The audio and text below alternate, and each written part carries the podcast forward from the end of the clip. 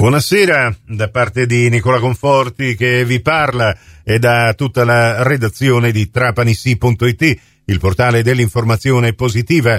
Questa è la quarta edizione del Trapanisi GR di oggi, giovedì 29 febbraio 2024. Ben ritrovate e ben ritrovati all'ascolto. Regione siciliana, ieri mattina presso la sala Mattarella dell'Assemblea regionale siciliana si è tenuta la riunione con la Commissione parlamentare permanente per il confronto sull'esame delle attività dell'Unione Europea presieduta dall'onorevole Sunseri. In questa occasione il sindaco del comune di Trapani, Giacomo Tranchida, ha evidenziato le criticità relative all'attuazione delle politiche territoriali che riguardano l'area funzionale urbana, la cosiddetta FUA, della Sicilia occidentale, riguardo sia alle spese di progettazione che all'assenza delle professionalità tecniche interne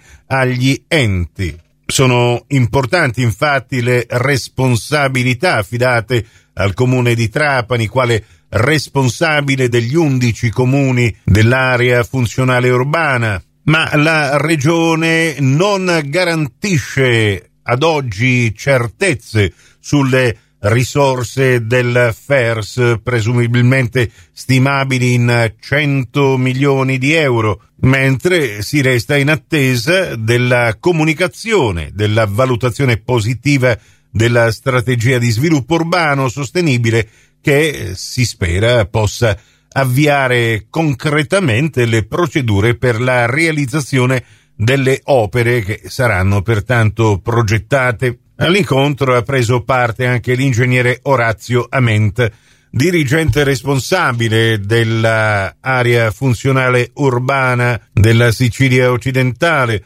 e ha fornito spunti di approfondimento sugli aspetti tecnici e procedurali che però confermano il ritardo sulle procedure in vista delle scadenze sull'attuazione dei fondi FERS per il 2021-2027. Secondo l'ingegnere Amenta, infatti, rispetto ai fondi del PNRR c'è poca eh, chiarezza sui criteri e pertanto ci si aspetta una semplificazione nelle procedure di erogazione di questi fondi.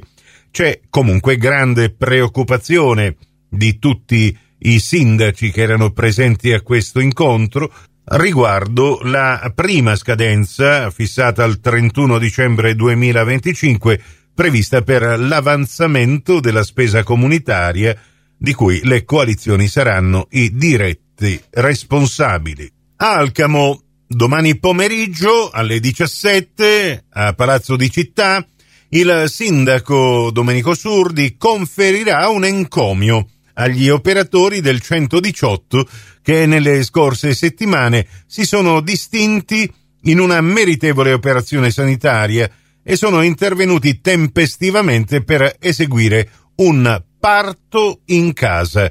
In particolare riceveranno l'encomio la dottoressa Zinella Ferraro, anestesista rianimatore, il dottor Pietro Mulè, infermiere, e la signora Cinzia Cupone, autista dell'ambulanza che è intervenuta. Alla cerimonia di conferimento di questo encomio saranno presenti anche assessori di giunta, consiglieri comunali e eh, anche rappresentanti dell'azienda sanitaria provinciale di Trapani. E adesso testa alla prossima gara di campionato, la ventinovesima giornata. Trapani domenica 3 marzo alle 15 scenderà in campo a Barcellona Pozzo di Gotto per incontrare la nuova Igea Virtus, squadra che con i suoi 33 punti si trova a metà classifica insieme col Licata. Basket, Trapani Shark si prepara a ritornare in campo dopo la pausa forzata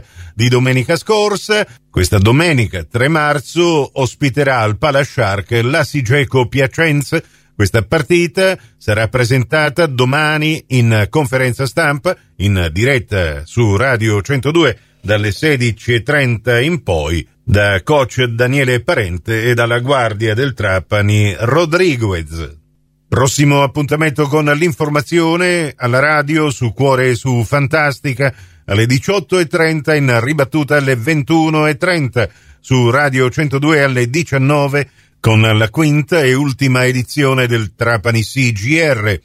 Questa termina qui, tutto il resto lo trovate su trapanisi.it.